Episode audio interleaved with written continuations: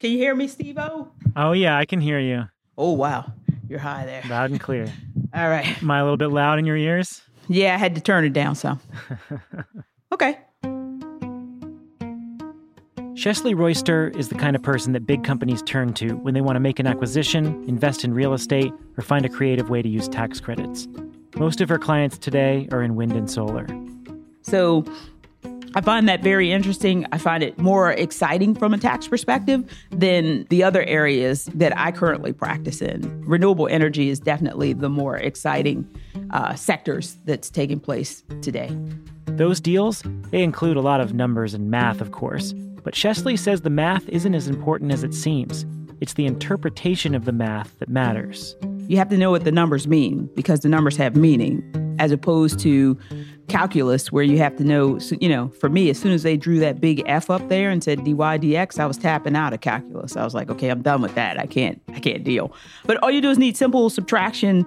And as long as you can work an adding machine or nowadays uh, Excel or do it even on your phone, uh, you don't really have to be a math whiz. So you have to have good instincts then? For sure. And that means an instinct not just for reading spreadsheets, but for reading people, knowing their motivations and figuring out why they're making certain decisions. It's a different kind of calculation. True. Like our business is truly a relationship business. When you meet people and you start advising them from a tax perspective, it's a personal relationship.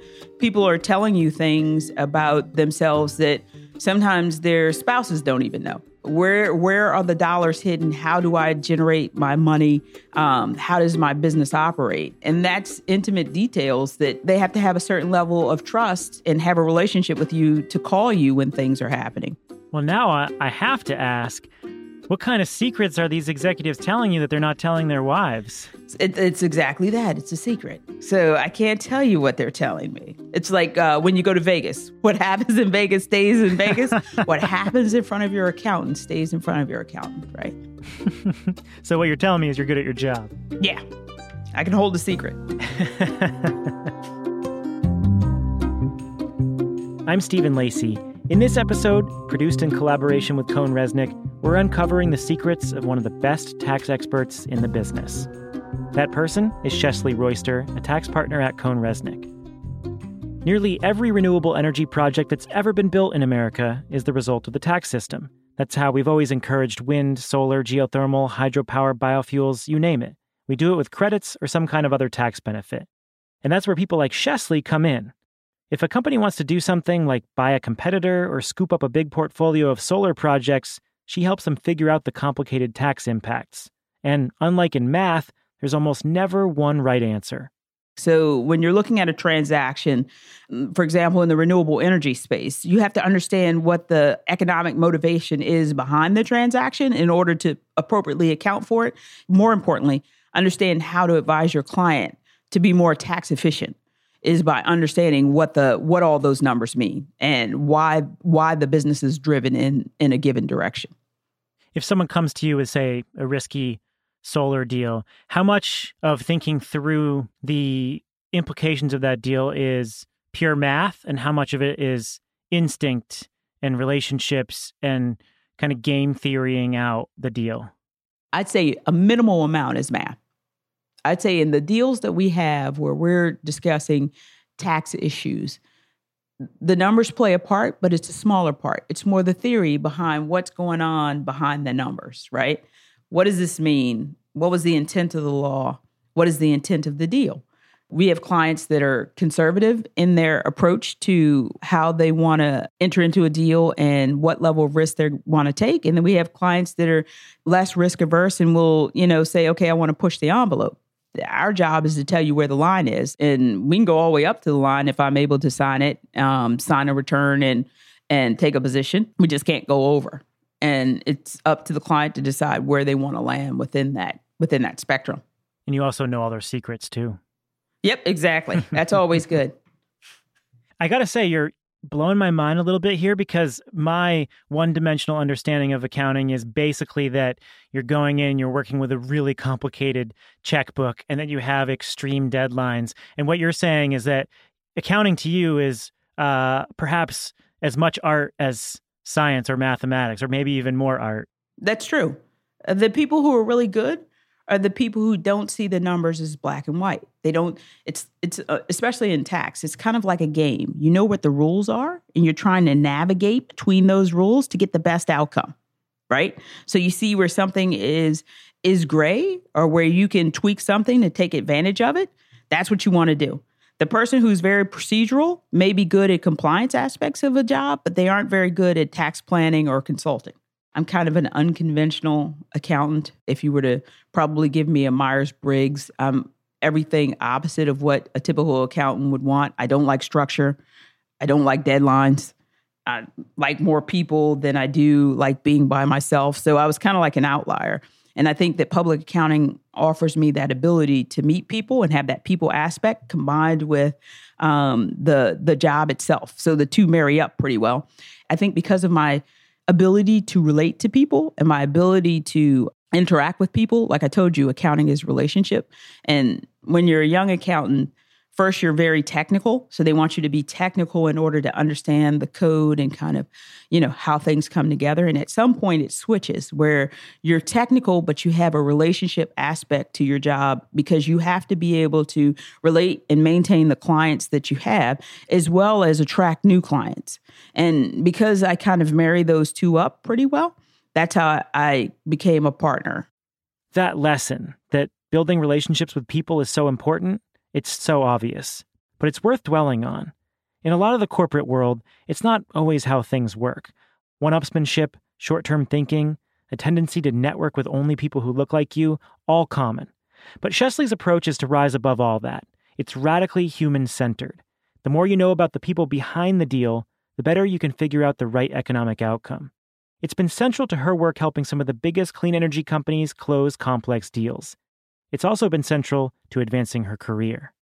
You know, you talked about the importance of relationships and understanding people. In traditional banking and finance, you often have people who are trying to suck the most out of any individual deal. But in renewables, you tend to have people who are more mission focused and they're really focused on the long term consequences of their actions to grow the renewables market.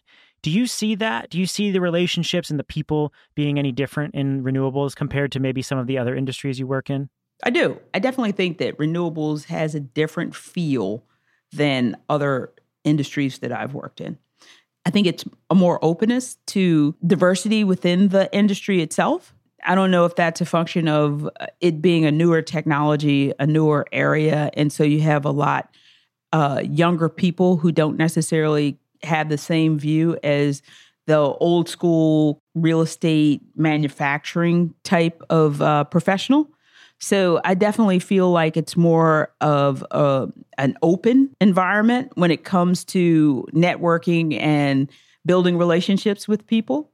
I also think because in renewables, it's an open field, but it's a small group of players. And so you're going to keep going back, especially if it's a tax equity deal. There's going to be certain tax equity players you're going to want to play with. And if your name gets out there as a person who's just trying to squeeze all the juice you can out of every single deal and, you know, you're rubbing people the wrong way, that's going to get around and people will understand that's what comes with you. And I think that that limits your opportunities from a business perspective. So if relationships and understanding people is so important for getting deals done, how do you go about it exactly? Like, what's your strategy for networking and building up those connections in the first place? So, for me, like I said, wherever I am, whatever I'm doing, I like to have a little fun. And I find that, at least for me, I like people who are a little different. So I'm a little quirky in that if there's something odd about you, usually that will attract me to you because I want to know more about what it is about you personally, as opposed to, or even professionally, like when we talk, that connection that we make, as opposed to just seeing you as another person who walks by. It isn't that I have an approach, it's just who I am. I know the cleaning lady. I know the guy who sits at the front desk downstairs. I know the guy who takes your ticket when you go outside of the parking garage. I know in our firm, the tax people and the audit people work together, but not a lot of people know them. I know all the auditors, I know all the tax people. I know the random people on the street, right? It doesn't take much for me to talk to you. I've had people call me up and want to give me business because I talked to them and I didn't even know we were buddies, but apparently we were buddies because they called me up and they were like, hey, you get benefits from bringing in clients here. I want to refer you a client. So I think that those relationships are key. And they're not only key to business, but they're key to life because you never know when you'll need something, where you'll be, and who the person will be that could help you. And that may have been somebody that you met along the way. And the person who is closest to you may not be the person who looks like you or talks like you. I really love that. The people who look like you aren't necessarily the people you have the most in common with. So you're a black woman working in an industry that is primarily white male dominated. What advice do you have for other women or minorities working in similar fields where they might be seen as outsiders, either implicitly or explicitly? So I think that people have to be open to talking to people. So sometimes what I'll find is not so much in the renewable space, but when you walk into a room, especially if you're the outlier, then you have certain things you have to overcome. So if other people aren't open to the same philosophy and you go and you meet them, first you have to overcome what bias they have towards you before you even open up your mouth, right? And then a lot of times if you talk to the person, they will immediately see, oh, hey, this person's cool or they're okay. They are different than what I thought. But there are some people who won't be open to it at all. And to me, if you meet somebody and you're not able to make that connection, you had to be confident enough in yourself to say, okay, well, it's their loss and you move on. I think you can only be you, but you have to be open to meeting people who aren't like you. And when you walk in, the majority of the people who are not going to be like you. And so you have to try to build relationships with people so that they see that you're somebody other than their preconceived notion of who you should be as opposed to who you are. So you can't let that hold you back. When you walk into the room, if it's all, you know, old white guys, which likely it is, you can't automatically think, okay, well, they aren't going to want to talk to me or they're going to think about me this or think about me that. You just have to go in with an open mind and be like, hey, you know, I'm Sheslie. This is what I do. What do you do? And kind of try to see if there's some connectivity there. If you do walk into a room of people you don't know, what kind of preconceived notions might you as a black woman face that a white guy walking into that room wouldn't face? Why are you here? Do you really know anything? Like, I don't really think you know anything. Um, you're probably here because you came with that white dude over there. Um, you're just your general knowledge. Usually that isn't what happens. Usually what happens is I meet you, we talk, you ask me what I do, I ask you what you do, and then we develop a relationship. And then sometime in the future, you either have a deal that's coming up or you run into an issue and you remember, oh, yeah, Sheslie said she was an accountant. Let me call her up. So it's a personal relationship that you have to make with the person who just walked through the door. And so a lot of times people have a relationship with the person who they're most like. And if I'm walking in the door and I'm getting ready to talk to a guy, he may think, okay, so it's a woman. So I don't know if we're going to talk about anything that I'm interested in because I play golf, I like cars, I like to smoke cigars, I like, you know, and I might have preconceived notions about him. But then when we start talking, he might find out that I like cars and he likes cars. I like dogs and he likes dogs.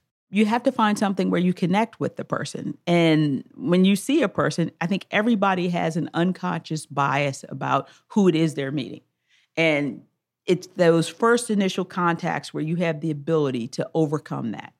And I think that that's what what I face as a woman, as a minority. When I walk in, people definitely have a, a lot of people have a preconceived notion about what you know, where you come from, what your history is, and how you can help, and whether you can relate to the person.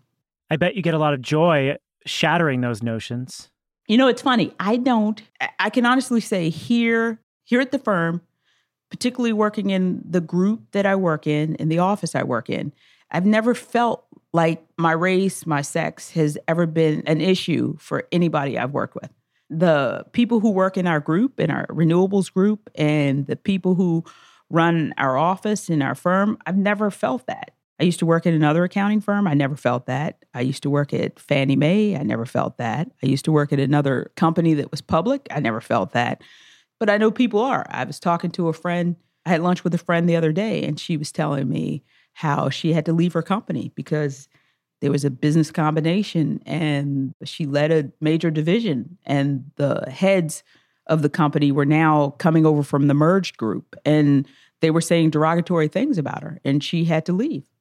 So it's there, it's truly there, and people feel it.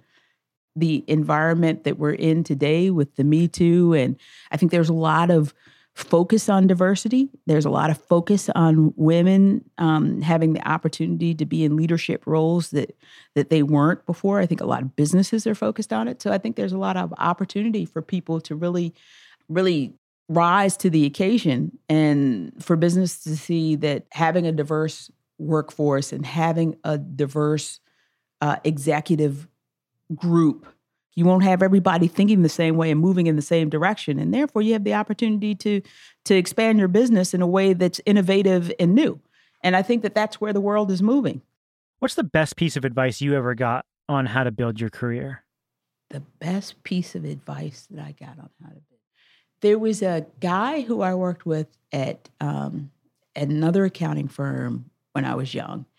And he told me he said sheslie you need to learn as much as you can from the people around you, wherever you are, whether you're here or you're someplace else. And he said that is something that you should really focus on. And he was right.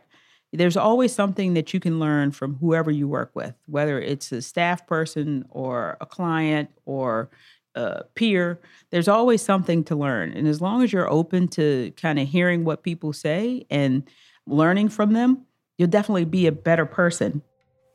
Sheslie Royster is a tax partner at CohnReznick. Sheslie, thank you so much. Thank you. You have been listening to an episode produced by GTM Creative Strategies in collaboration with CohnReznick. Cohn Resnick serves a wide range of industries, from tech to government to entertainment, and it's a leader in cutting edge fields like renewable energy and cannabis. To learn more about how people like Sheslie can help you get beyond the simple math and help discover the right outcome for your company, go to cohnreznick.com. That's C O H N R E Z N I C K.com or find the link in the show notes.